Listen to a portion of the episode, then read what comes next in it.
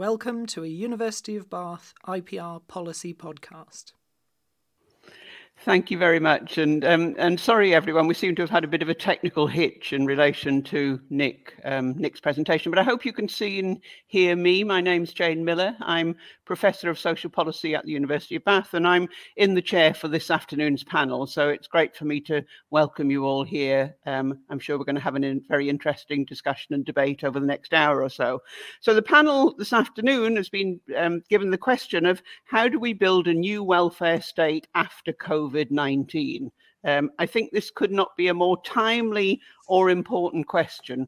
COVID 19 has not gone away but many of the emergency income support measures are being redu- reduced, removed, or reconsidered um, as time goes on.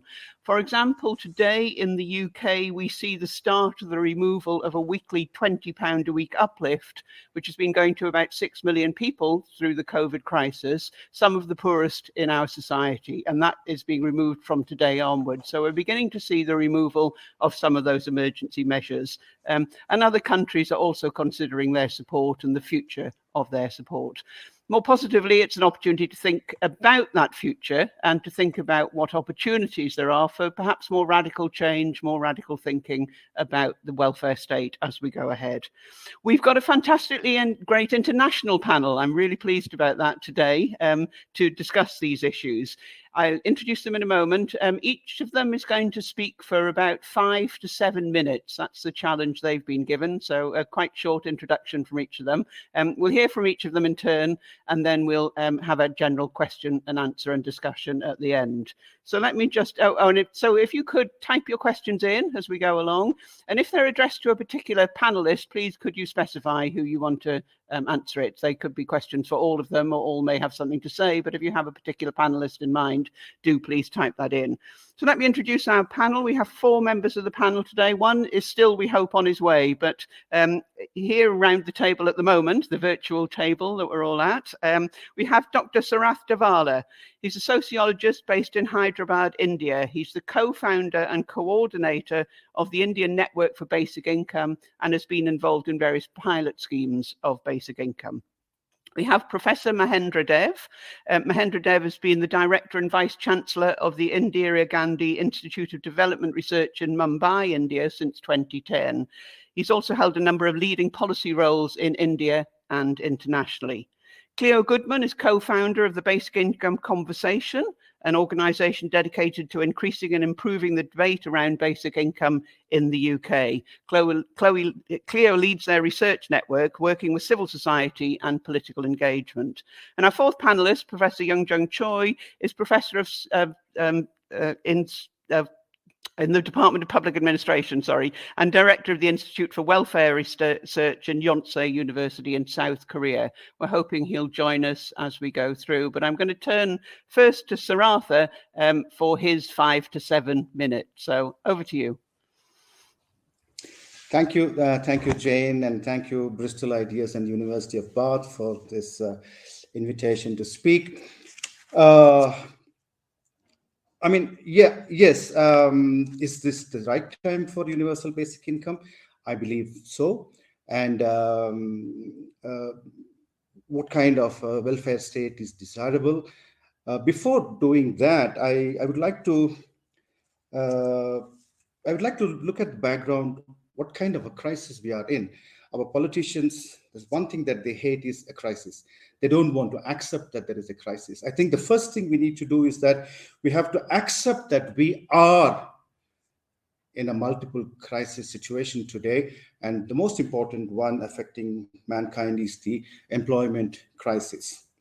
Business models have changed in the 80s. And since then, I think progressively we are seeing um, changes in the way people relate to work, the way work is available or not available, how the production system has been dispersed all over the world, and so on and so forth. I think this has created a situation where progressively more and more jobs have become insecure.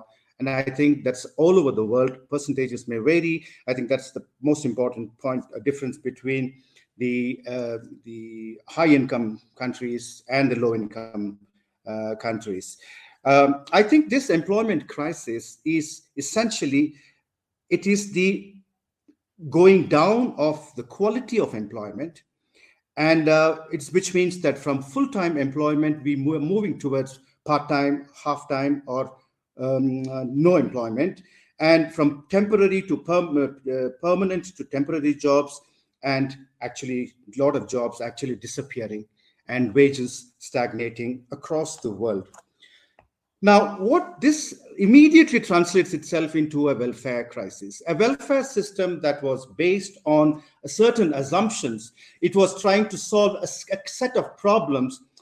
Those problems are no longer relevant because we have newer problems. So, what this welfare system, welfare model, or if you would like to call William Beveridgean template that we have all inherited and try to improvise according to our context, I think that is no longer fitting into the current situation and not solving the uh, current problems.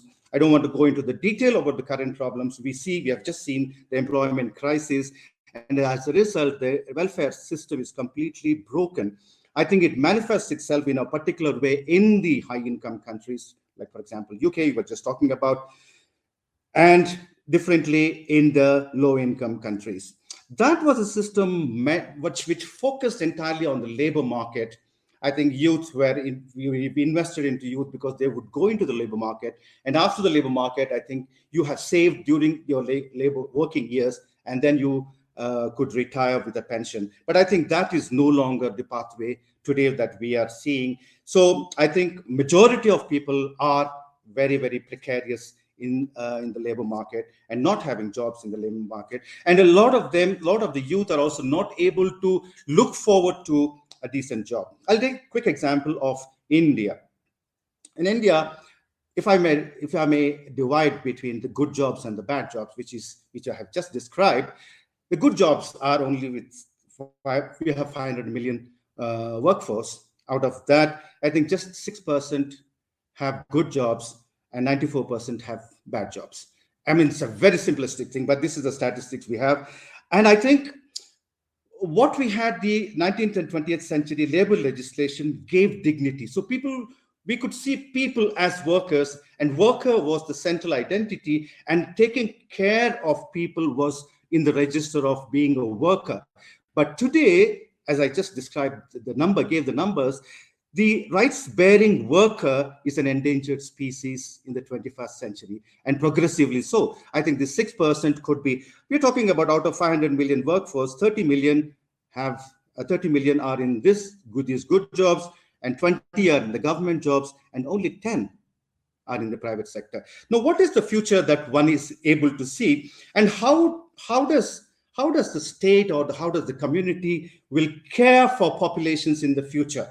What are the mechanisms and what are the means? I think none of the projections we are able to say, for example, in India, it boils down to people, because I'm saying worker, rights bearing worker is an endangered species, people are seen as beneficiaries. It is in the register of poor that they get. Bulk of our expenditure is subsidy, giving subsidized grains, rural employment of 100 days, free meals for children, and nutritional supplement for pregnant women, old age pensions. That is how it translates itself into. Now, what is this all sustainable? I hope I have two more minutes. Jane, if I can go on, or oh, one more minute. Now, the point is that how would what how does how do we understand the, the care of populations in the future what COVID has done, COVID has not created problems. COVID has only magnified what was already there. It was showing out what was already there. I think in our situation, we saw migrating migrant workers walking back home because both the employer and the state betrayed them and they had nowhere else to go. They just wanted to go and die in their villages. I will close. My last uh, point is what is the kind of new welfare system we should visualize? And I feel basic income is an essential ingredient in the new welfare system. I think there are lots of inefficiencies that need to be stopped, lots of redundant thinking that exists in our current models. We need to really get rid of them. I think basic income should be seen as a foundation of this new society. And I think it's possible, technology makes it possible to give a basic income to, I think today we are already seeing technology able to manufacture goods, able to provide services on its own. So technology can create wealth for the nations. So that I think with that um, possibility, if we can see technology as an opportunity, I think if we can convert a threat into an opportunity by actually harnessing technology for the benefit of, I yeah, I'll close with this that the new welfare system should have a physical, mental, material well-being of people by providing income security. It should have an ecological well-being by caring for nature. It should have a moral well-being by not encouraging hyper consumerism, moral well being of human beings, I think life itself will take a new definition. So we need to interrogate the growth centeredness of our economics. I end there. Thank you, Jane. Thank you very much. That was perfect timing. You used your seven minutes beautifully. And um, I, I, just noted one thing you said in the middle about the middle about the rights-bearing worker as an endangered species. I think that's an important um, point for us to be thinking about as we proceed. But let's move straight on to Mahendra, who uh, is going to take the floor now. Um, let me pass over to you, please. Yeah, thank you, uh, Jane. Uh, and also thank you for inviting me for this uh, important uh, panel discussion. So I'll be focusing on India. I mean, Sharath has given some of the things. Uh, so first, I will discuss the impact and lessons due to the pandemic. Second, I will briefly mention the needed policies on social sector, social protection, including uh, universal basic income. So the economic shock, you know, due to the pandemic is much more severe for India for two reasons. First, uh, pre-COVID-19, the economy was already slowing down compounding the existing problems of unemployment, malnutrition, and widespread inequality. Second, uh, as Sharath also mentioned, India's large informal sector is particularly vulnerable. As you know, around uh, 91% of Indian workers are in informal sector. So the pandemic has, uh, you know, K-shaped impact on the economy and livelihoods. A large part of the corporate sector could manage the pandemic with higher profits. The stock market has done well. On the other hand, the informal workers, including daily wage laborers and uh, mentioned migrants, the uh, small and medium, medium enterprises, etc., have suffered a lot with loss of income and employment. So, regarding labor market, unemployment increased and labor force participation rates declined, particularly for women one of the lowest uh, in the world, uh, women participation rates. So even after recovery now, there are about 10 million jobs less than the pre-pandemic period. So according to a report, millions of people were pushed into poverty. On health, the pandemic has exposed India's weak health infrastructure in both rural and urban areas. So one lesson on health is the need for improvements in healthcare. And there was also neglect of non-COVID patients suffering from cancer and other pro- health problems. Similarly, there are lessons on education. For nearly a year and a half, schools were shut and shifted to remote learning, and it is a pale substitute for in person learning. So many children have been excluded from online classes due to the digital divide. Another issue is food deprivation and mal- malnutrition. Large number of people struggled to feed their families and food intake uh, dipped. Children also did not get nutrition services uh, and uh, provided at village level, and also midday meals uh, uh, uh, schemes as schools were shut. So these are the lessons from the pandemic. The central and state governments and Reserve Bank of India have recognized the economic crisis and responded using fiscal and monetary policies.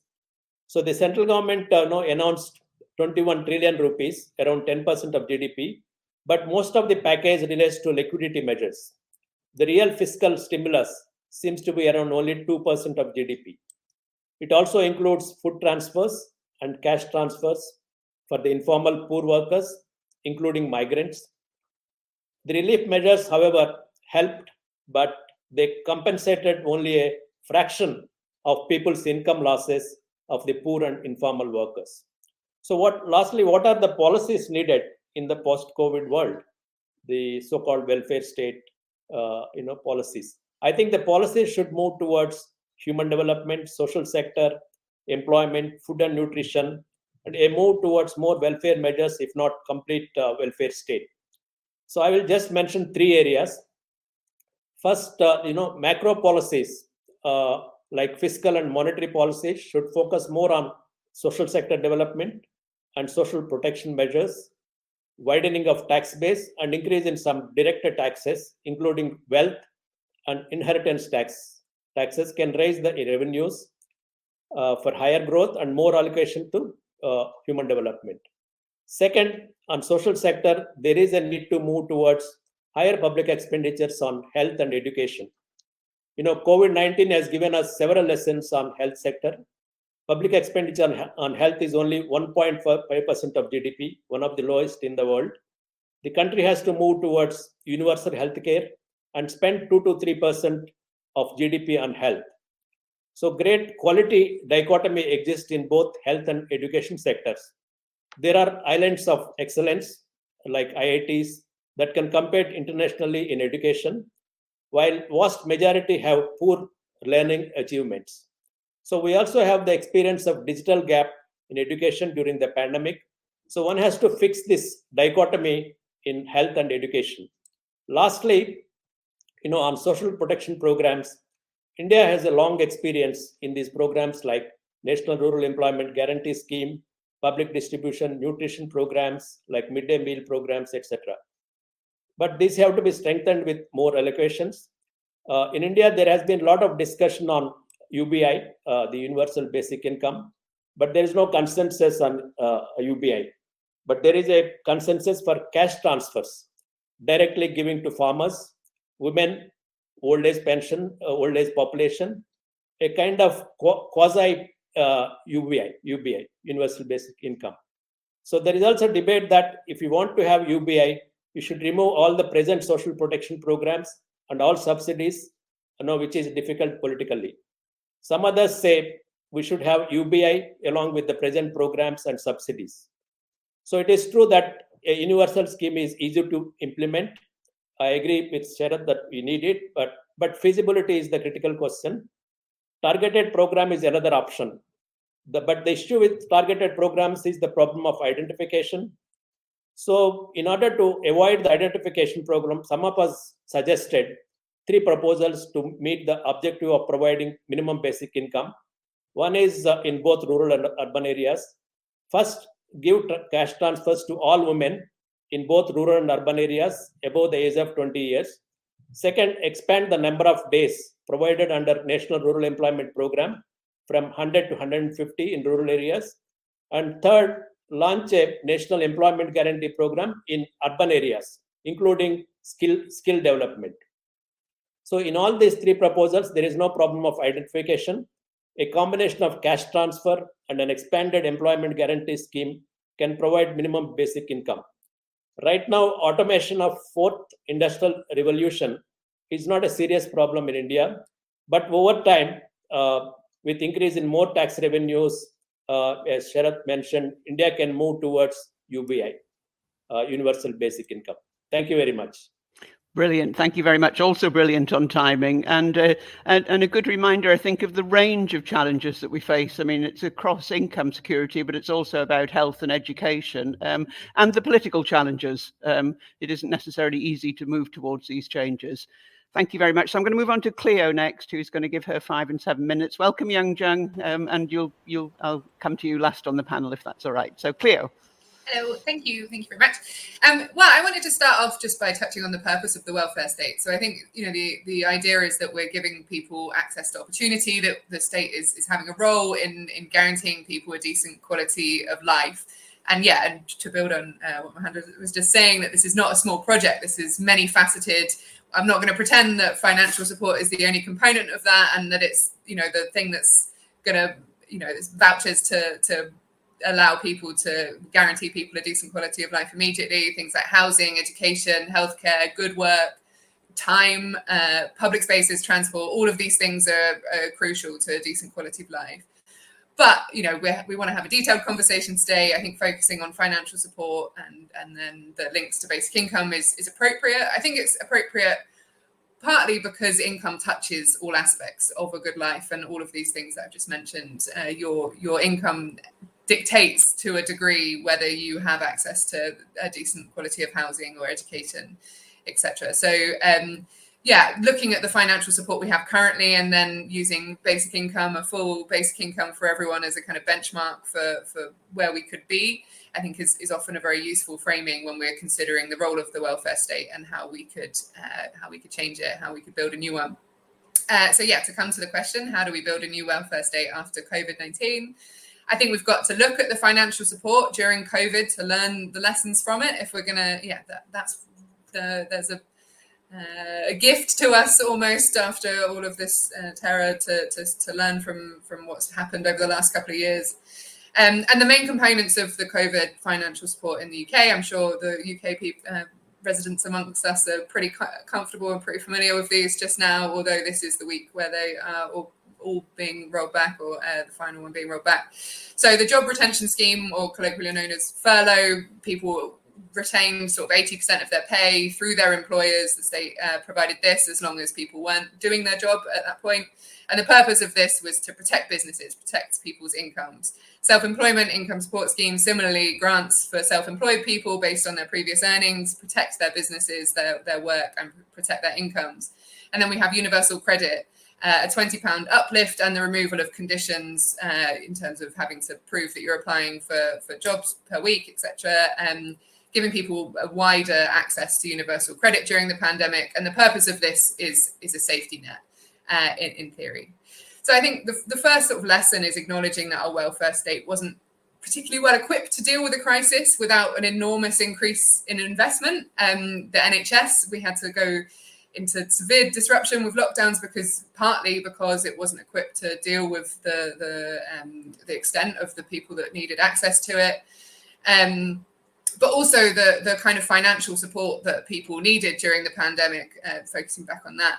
There was no capacity. There's no infrastructure to deliver something like a universal payment, a universal basic income uh, during the pandemic. So there was a reliance on working through employers, uh, delivering that through um, yeah financial support largely through employers, which of course does protect jobs, does protect businesses too, which is a crucial part of uh, financial support during a crisis. Um, but the fact that you know, out with that, it was very difficult to reach people comprehensively. Um, a part of, uh, well, yeah, and I'll move on to that in a moment. Um, people who are excluded from the labour market, disabled people, carers, etc., um, harder to reach and and you know already left at a disadvantage based on the, the welfare systems that we have in place for them. Uh, self-employed people, there was a lot more clunkiness with the implementation of the support for them. Um, I think it's important to acknowledge the successes of the scheme. I think the comprehensiveness, the sort of, I don't want to use the word generosity, but that's why I'm using the word comprehensiveness, but the, the level of payment for people for, through the furlough scheme, I think is, is something to be respected and to acknowledge as a success. Most people's lives weren't too disrupted by a loss of income when they were the one, when if that was the uh, scheme that they were being supported by.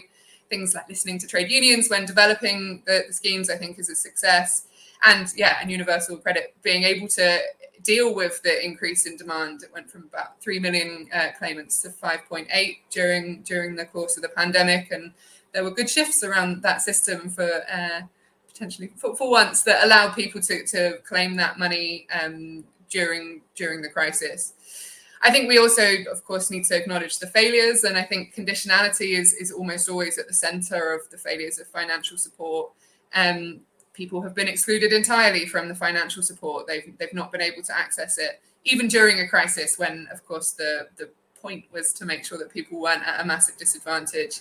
Uh, and I think we the conditions put on payments uh, are, you know, they, they, hold on to an idea of contribution and deservingness, even during a crisis when, uh, you know, we should be the idea of a welfare state surely should be providing everyone, guaranteeing everyone uh, their basic needs um, certainly during something like a pandemic.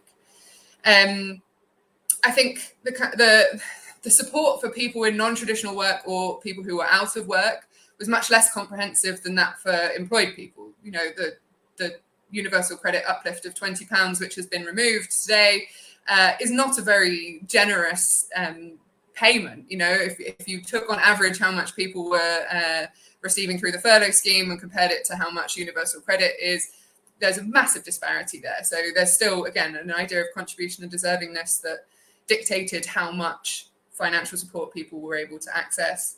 And I think the main thing uh, that is, yeah, a, a failure or, um, you know, a fear, I think, at this stage is the desire to take things back to normal. Um, the universal credit changes were always explicitly temporary. Um, there was, you know, and universal credit is a system designed to incentivize people back into work. And I think yeah, at, at, this point, the role of the welfare state during this next phase needs to acknowledge the turbulence that will remain on an individual level for businesses, for the world of work. Um, so we need to do things like retain our public services to a high standard, potentially improving them, changing in our, our approach or retaining a change in approach to um, public spending and not returning to, to kind of a look of, of household debt. So just to, to, to, end on talking about whether it's time for a basic income, of course, I, I do believe that it is. Um, mostly because we are not going back to normal. Uh, there's enormous changes in, in personal circumstance. Uh, and the, the thing that a basic income solves is giving everyone access to an income. Um, making sure everyone has access to an adequate income is more multifaceted. Retaining, you know, a, a sort of partial furlough scheme would would maybe be part of that. Um, but a basic income ensures everyone has an income. Uh, I think there are obviously practical questions on on delivering that that need to happen in, in um, between us and implementation. But uh, for me, there are two main reasons, and I'll end here. Uh, there's a practical practical point which I think people need to be able to do unpaid work. Uh, creating a welfare state should be a democratic process, and that is uh, uh, unpaid work that we should acknowledge with an, an income in the form of a basic income. And I think to create a welfare state that gives people access to a decent quality of life, we need to trust people and we need to believe in people's ability to, to create a decent quality of life for themselves and, and to make choices and, where they put effort in, where they allocate their work. And I think you can only do that with unconditionality uh, in the form of a basic. Thank you. Thank you very much, Cleo. Thank, you. Very, very, um, very good. Um, you covered a lot of ground there. You started off with a very important point, I think, about income being touching all aspects of the good life, and I think that is an important point to remember. I was also struck by your point about conditionality being at the centre of all the failures. Um, we might want to come back to that because that's an interesting point. Can I encourage the audience to get your questions, start typing in your questions. We've got one more speaker to hear from, and then we've got time for all comments, questions, and comments. So, um, but let's turn now to Young Jung to, from South Korea for his perspective on this. Over to you. You've got your five to seven minutes. Thank you, Jane. Uh, I'm sorry for being late. Um, yeah, let me share the uh, Korean story. Uh, the Korea has been uh, one of the best performer in terms of fighting against COVID-19 the number of the infected people uh, has always been one of the lowest among OECD countries. Uh, in terms of public health, yes, um, but uh, there are other aspects we need to pay attention to, uh, particularly uh, employment, income, care, and social relationship during the pandemic period. Uh, nearly 75% of people have experienced one of these COVID-related social risks in Korea. these risks are often interrelated. For example, According to the national survey, about uh, 40% of Korean people are reluctant to meet others because of financial difficulty during the pandemic period. Uh, according to OECD report last May, uh, depression prevalence was the highest in Korea in 2020. Nearly 40% uh, was about 37% or something like that. Uh, what was also striking to me is uh, people change jobs in very short cycles during pandemic periods and from my qualitative research, uh, I have witnessed a significant decline in their bargaining power in the labor market. Uh, during the pandemic, uh, people with various skills and jobs, for example, small business owners, actors, students, and you know various unemployed people, ended up with doing a short-term uh, platform work like a delivery work. Uh, in the absence of decent social policy, uh, these workers are not in a situation where they can wait to utilize or develop their skills. I believe that this phenomenon is not temporary. Uh, it already existed before COVID 19 uh, to some extent, has been strengthened by COVID 19, and it would be accelerated further uh, with digitalization. Uh, so, in the post pandemic era, the welfare state should focus on how to secure individual bargaining power in the labor market and how to secure individual freedom and stability. The problem is that in this process, the welfare state, as we know, did not play this role very well, at least in Korea. Among those suffered from unemployment, involuntary working hour reduction, or unpaid leave, uh, in Korea, only slightly more than 20% workers have received unemployment benefits or emergency relief allowances. The pandemic really shows the weaknesses of uh, Korean welfare state, not able to protect self-employed workers, atypical workers, or workers at smaller workplaces who have, who have been hardest hit. The current policy option by the Korean government is to extend the coverage of current social policies like unemployment insurance and to develop tax and benefit administration, uh, such as real time information in the UK. But I wonder whether those measures could save the welfare state. Um, I will tell you why. Uh, the income inequality is increasing and social mobility is weakening uh, which means people are not moving ups and downs, but there are quickly uh, there are a sticky ceiling and sticky floor. One implication is uh, some people could repeatedly receive welfare or unemployment benefits, whereas others think uh, they only pay and contribute contribute to the system. Uh, as a result, the conditionality and sanction can be stronger in public assistance and unemployment benefits. Uh, for example, our uh, progressive government now is trying to reduce unemployment benefit level if one repeatedly receive it. For example, three times in five years, then 50% uh, cut of unemployment benefit. Uh, the extension of social policy with better public administration might not be the answer in this situation. Uh, also, in a society where payers and receivers are clearly divided, you cannot expect thick social capital, social solidarity, or democracy. Not only income inequality, but also asset inequality is widening. Uh, somehow, during last three, four years, housing prices more than doubled in Korea, probably uh, not very different in uh, UK and elsewhere. While it is uh, very difficult to save, for example, like 100,000 pounds for 20, 30 years with your regular uh, income or job, but you see some are earning million pound with having house or lands within three four years. What about bitcoin and other things? Uh, the price of labor seems to be mi- increasingly meaningless to many uh, particularly for young people who are anyway struggling to get a decent job in the labor market instead of being a hardworking worker or entrepreneur uh, they want to be a full-time investor in bitcoin stocks and real estate normally the result is um, the richer get richer and the poor get poorer. So we thought uh, we are living in knowledge-based economy, but in the end, uh, we are living in the asset-based society, asset-based economy. Most of young people go to university in Korea, uh, but clearly knowledge alone cannot give stability or security to young people. I don't think there's only one way to overhaul the existing welfare state. Um, also, universal basic income cannot be a panacea. Uh, better quality and universal social services and social investment are also very important. Uh, but universal basic income can help and relieve these inequalities by financing it as well as providing the benefit.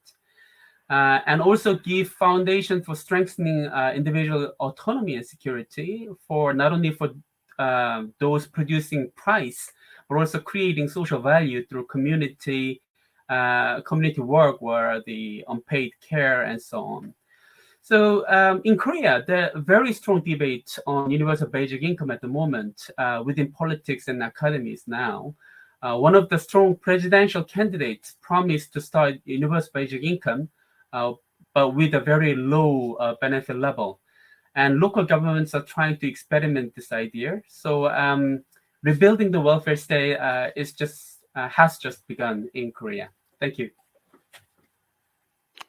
Thank you very much, Young Jung. Um, again, also perfect on timing and um, lots of interesting points there. Um, I think your point, you started by saying the, the, the, problems were often interrelated, and I think that's very true. So, and it, it relates to your inequality point in a way. Some people suffer a lot on a lot of dimensions, um, whereas other people, it, you know, hardly suffer at all, as it were. And that division of the world into the payers and the receivers is obviously very pernicious and uh, makes life difficult in terms of thinking of reform. So, number of points there to get our teeth into. Now, you panel have been wonderful. Um, your timing has been, been so brilliant. We have about half an hour left for questions, comments, and debate. So, I'm expecting lots of things to pop up in the chat. Um, and I've got one to kick us off. So, let's start off with the first question that's come up. Would a central bank issued debit card to all create a mechanism to support essential food purchase and critical housing access and expanding into the wider welfare system and so pave the way for universal basic income? So, a debit card to start with, um, would that be a helpful route into thinking about basic income? Not directed anyone. Um, Sarath, would you like to start on this? Well, I, um, I'm not an economist. Uh, I'm a sociologist. I think Mahendra Dev is more uh, equipped to deal with that question. But anyway, I think uh, I'll just make one simple statement that you know the whole question of feasibility uh, is not feasibility of UBI is not a, a, fiscal question, is not an economic question. It's more a psychological question. I think psychologically, as a society, as a, an industrial civilization, we are not prepared to do anything unconditional. We are not prepared to give that elbow room, which is there, not able to recognize that we need to change. I think I'll just hand over to others. Mahendra, you you you can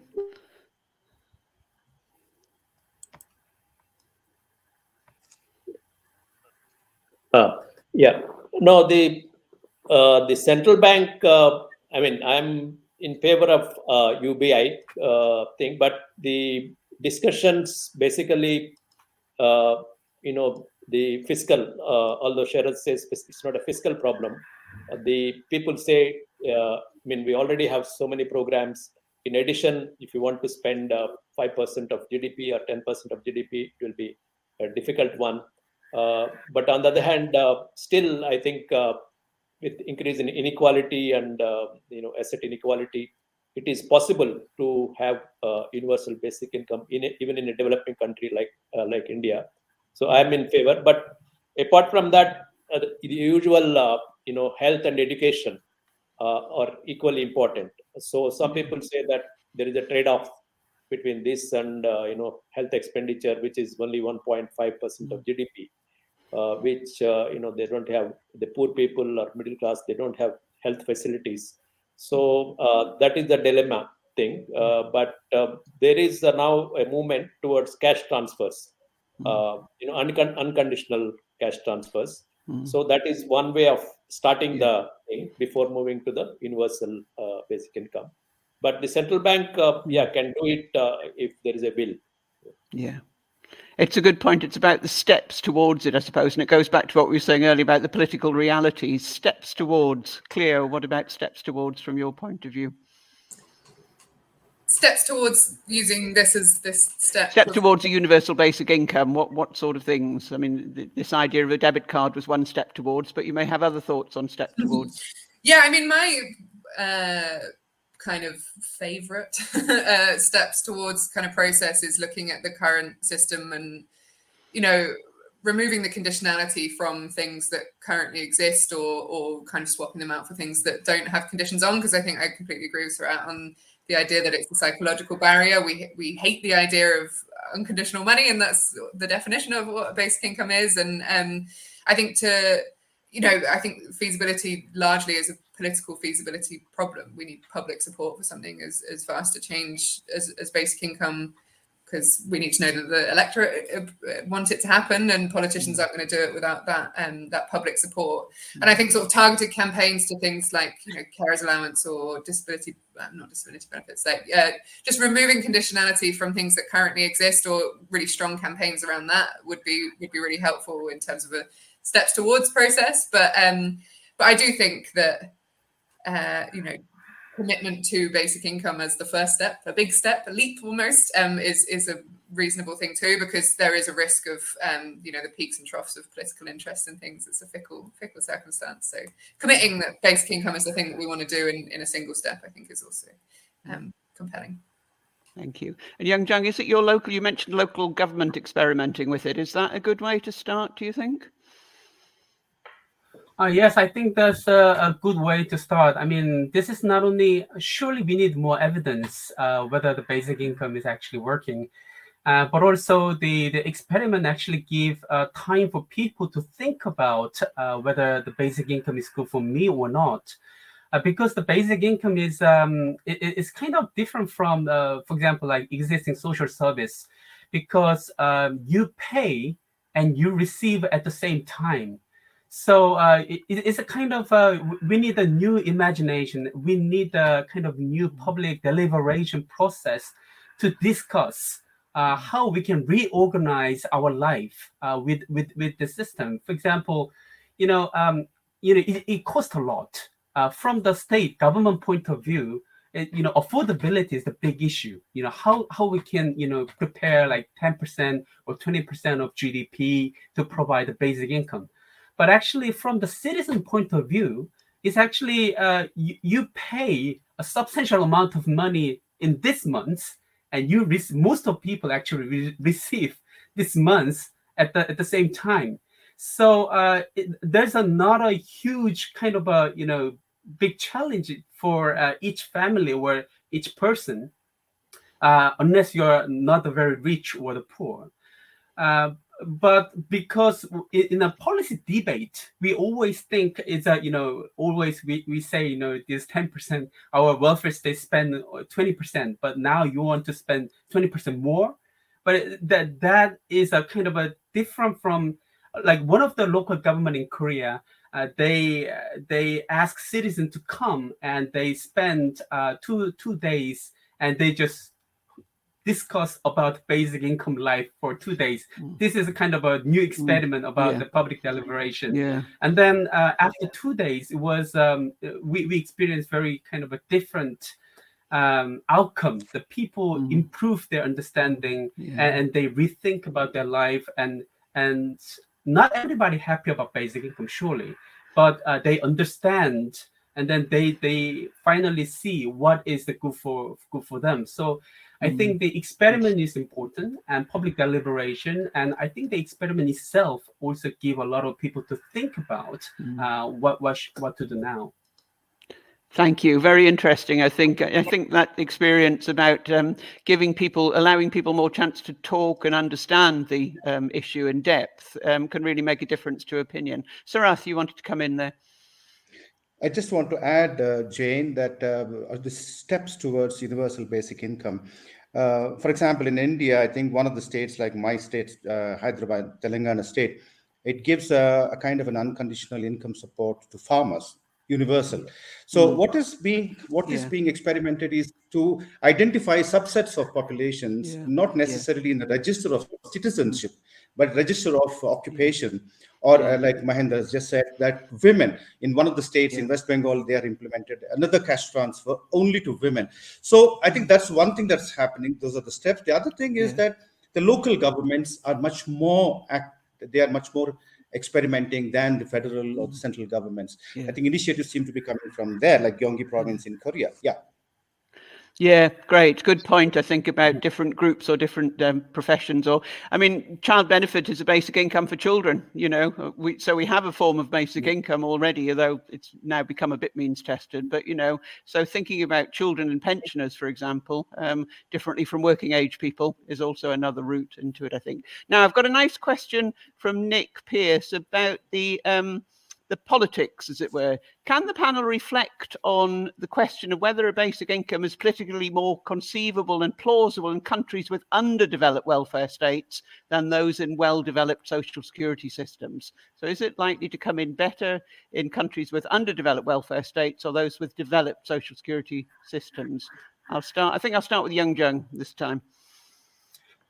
Yeah, um, I, I think that might be uh, true uh, because um, you know the uh, some of people, for example, the advanced welfare state, they support the existing uh, the welfare state, uh, so uh, they might not want you know dramatic change in their welfare state. But in spite of that, um, still like a Finland, they introduced the uh, you know the basic income experiment uh, because probably in 1980s, probably 1970s, they they probably didn't want uh, any basic income. Uh, they probably uh, thought uh, the welfare state itself was the kind of a basic income system.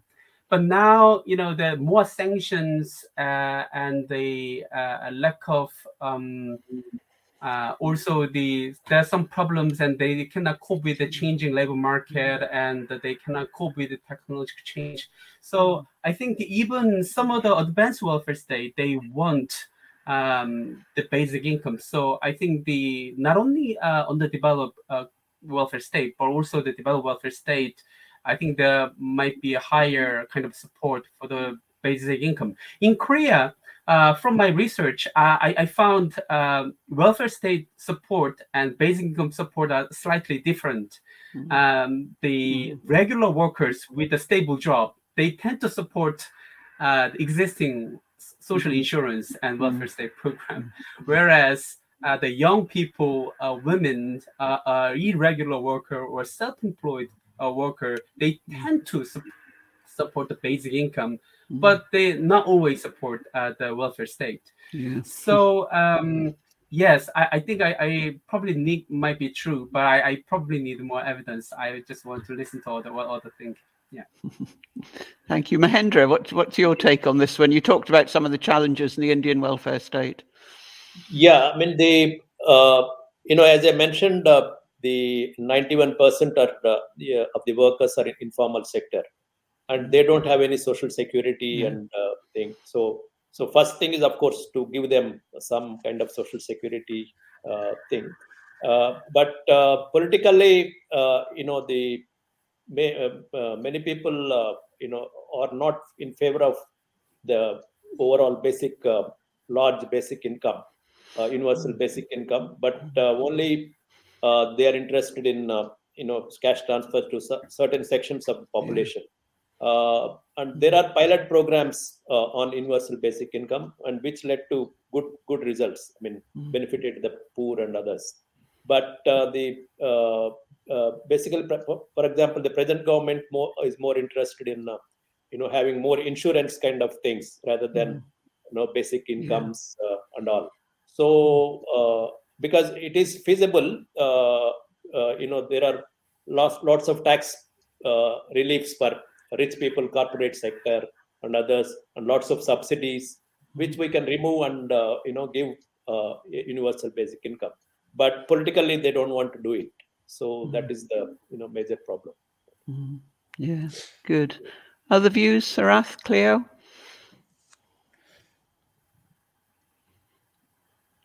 Yeah, uh, uh, Jane, I think uh, it's very interesting that what am I on mute? No, no, no. Uh, what what seems to be interesting is that about the politically is it politically conceivable? Is it is there a political feasibility of this idea? Mm-hmm. Okay, not the lock, stock, and barrel, not as a wholesale concept, but mm-hmm. I think uh, in some places, some politicians are seeing that they can gain electoral dividends mm-hmm. Through this unconditionality. Somehow, unconditionality seems to be gaining some traction with some mm. politicians. Yeah. And that's why I think in our last general elections, I think there was a move that many people started uh, announcing mm. this kind of an unconditional thing. So mm. probably five to 10 years from now, I think uh, in small steps, uh, political feasibility also will be uh, mm. kind of become visible. Mm. That's my yeah. Yes, thank you. Yeah.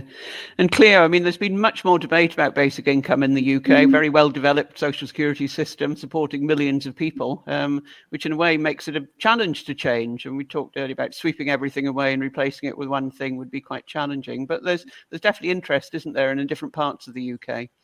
Yeah, definitely. I think that I think there certainly is and it, sort of similarly at a subnational level, local government and uh, devolved governments. There's serious, and I guess almost the devolved government interest in Wales and Scotland in the UK.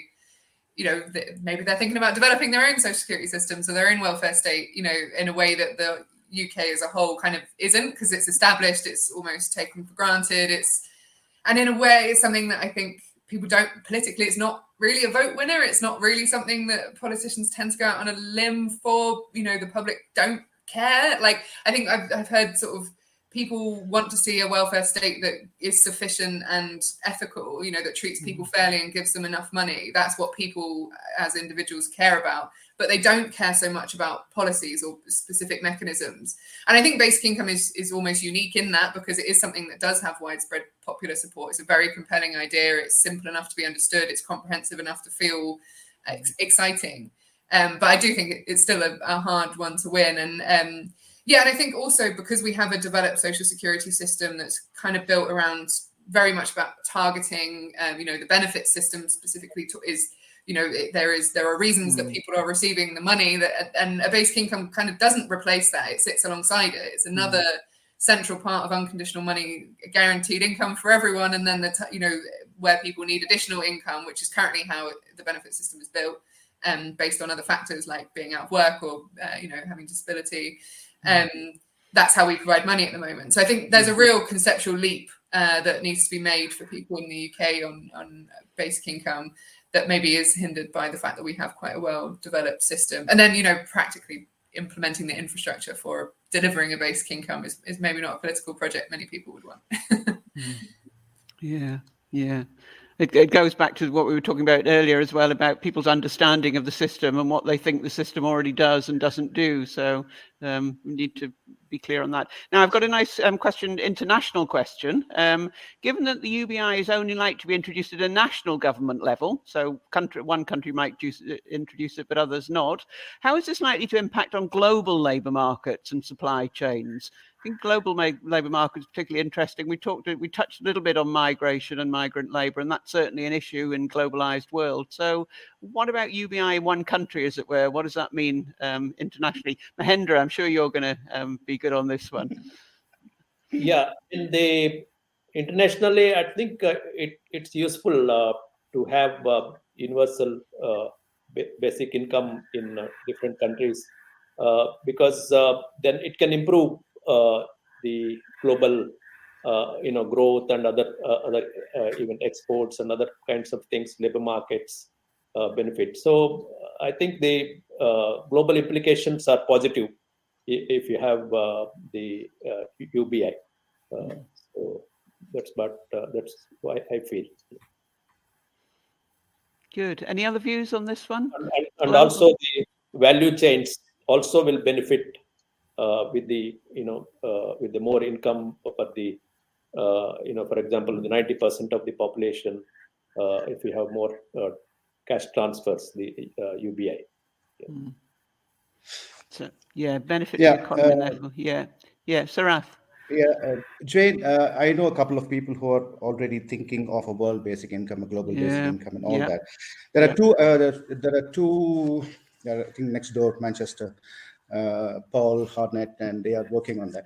Anyway, um, I think there are two important areas we need to really consider. One is the um, the, the, the, we have to interrogate the existing foreign aid register completely mm-hmm. and mm-hmm. see and put it to an ethical stress test and see what exactly is happening in the name of foreign aid today where does that money go and what kind of transactions happen in the name of foreign aid okay that's one. Is it really aid at all? I think that's one inter- area of interrogation. The other is uh, i think there is also a larger ethical question we have to put to the multinationals in terms of reparations to where they mm-hmm. have taken the resources from. Yeah. at what cost? At what profit? At what benefit? Mm-hmm. i think uh, we need to actually impose that kind of a an ethical obligation mm-hmm. to to the multinationals. I think those are the and of course the the the, the, the not the carbon dividends but the the digital dividends is as data as the new oil is also another window that opens up mm. to really consider uh, a kind of a global uh, basic income especially yeah. moving from those who have to those who do not have at all i think we need to consider because we are already a global village mm. Yeah, great points. I think very much so. And I think that's going to be a very strong debate as we go forward. The international issue of reparations, international of what we owe to each other as an international welfare state, if you like, rather than just thinking in national terms, because we are linked together by our history as well as by our current situation and by our future. So I think those issues will continue to be really important. Um, Jung, did you want to say anything about what you think for the international? Yeah, um, well, you know, um, there's a high productivity gap between a developed country and underdeveloped country. Uh, and also within even Korea, there's a very high productive firm like Samsung, Hyundai, whereas uh, like uh, nearly 90% of firms, they are small, medium companies. The productivity gap is, is nearly like 100 to 30. So uh, if, if I only give an example within Korea, uh, there are a number of people uh, that work in a very uh, bad working conditions uh, without labor union, proper labor unions and so on. Mm. But they have to accept those jobs because uh, they don't have other means to survive. but when we provide the basic income, then probably the people have a you know they they increase their bargaining power to say no to the dangerous work or dirty work and so on, mm. then then that would probably starting from there. Uh, and I think that would restructure our economic uh, economy in mm. industrial structure uh, in Korea. I think mm. this is same uh, in, in a global scale. Uh, if uh, the the people in the developed world, if they can say no to a very bad companies, you know, not green yeah. companies, and they try to exploit others, but then if they can, they have a power to say no, then I think this would uh, restructure our global supply chain and so on. Mm-hmm. So I think this is a, a very probably positive uh, once we provide the basic mm. income. Yeah. Thank you very much. And I've got a question that, that kind of follows on from that in a way, which is about what people might want to say yes to in the context of a basic income. Would more unpaid homework like caring and homeschooling be enabled by universal basic income? And this could also reduce the pathogens in a world where future, future pathogens are less age specific. So thinking back to our COVID 19 context, homework, caring, could the um, universal basic income open up those opportunities more. Cleo, you mentioned the issue of caring and the importance of that. Do you want to talk a little bit more about how UBI might help us with the caring side of the world, we, which is so important in terms of everyone's lives and quality of life? Yeah, certainly. Well, I think that fundamentally there is sort of inherently an acknowledgement of unpaid work and the importance of unpaid work in a basic income that um, you know that there is always work that both is always going to be done for no money, but should always always be done for no money. Like it, hmm. you know, if you try and start paying an hourly wage for uh, for housework or for childcare, it becomes very complicated, very conditional, and and yeah. So I think I think there's also a balance to strike and sort of a lot of care to take around the, the care question with a basic income because I think you know hmm. the gender dynamic the of, of the distribution of care caring roles in in the household yeah. could be exacerbated by giving a basic income. You know, people could be more entrenched in gender roles, and I think there is a, a risk there. Um, mm. But yeah, as long as the the way the basic income is designed and delivered allows people to have more freedom of choice, whether that's freedom of accepting or refusing certain types of paid labor or unpaid labor, I think that yeah, it, it could certainly allow people to have more of a a mm. good balance of, of caring roles. Uh, and I, I think uh, yeah, I think the paid labor aspect comes into this as well because if if the basic income gives them me- meaningful bargaining power on their working conditions, so mm. whether they want to work from home and balance mm. paid work with like caring responsibilities, which is mm. so crucial, so crucial to people with caring responsibilities, being able to have a functional lifestyle um, that they have control over and that suits their needs through the through the life cycle as well. You know, when your kids grow up or your parents get Ill, uh, old or all of this. I think I think a basic income really does have have a role as a kind of smoothing uh, policy for, for all mm. of that kind of work. Mm. Sarath, I mean, do you want to come back on this from the Indian perspective, where the, the boundaries perhaps between paid and unpaid and care and formal labour market are not quite so perhaps rigid as we see them in the UK?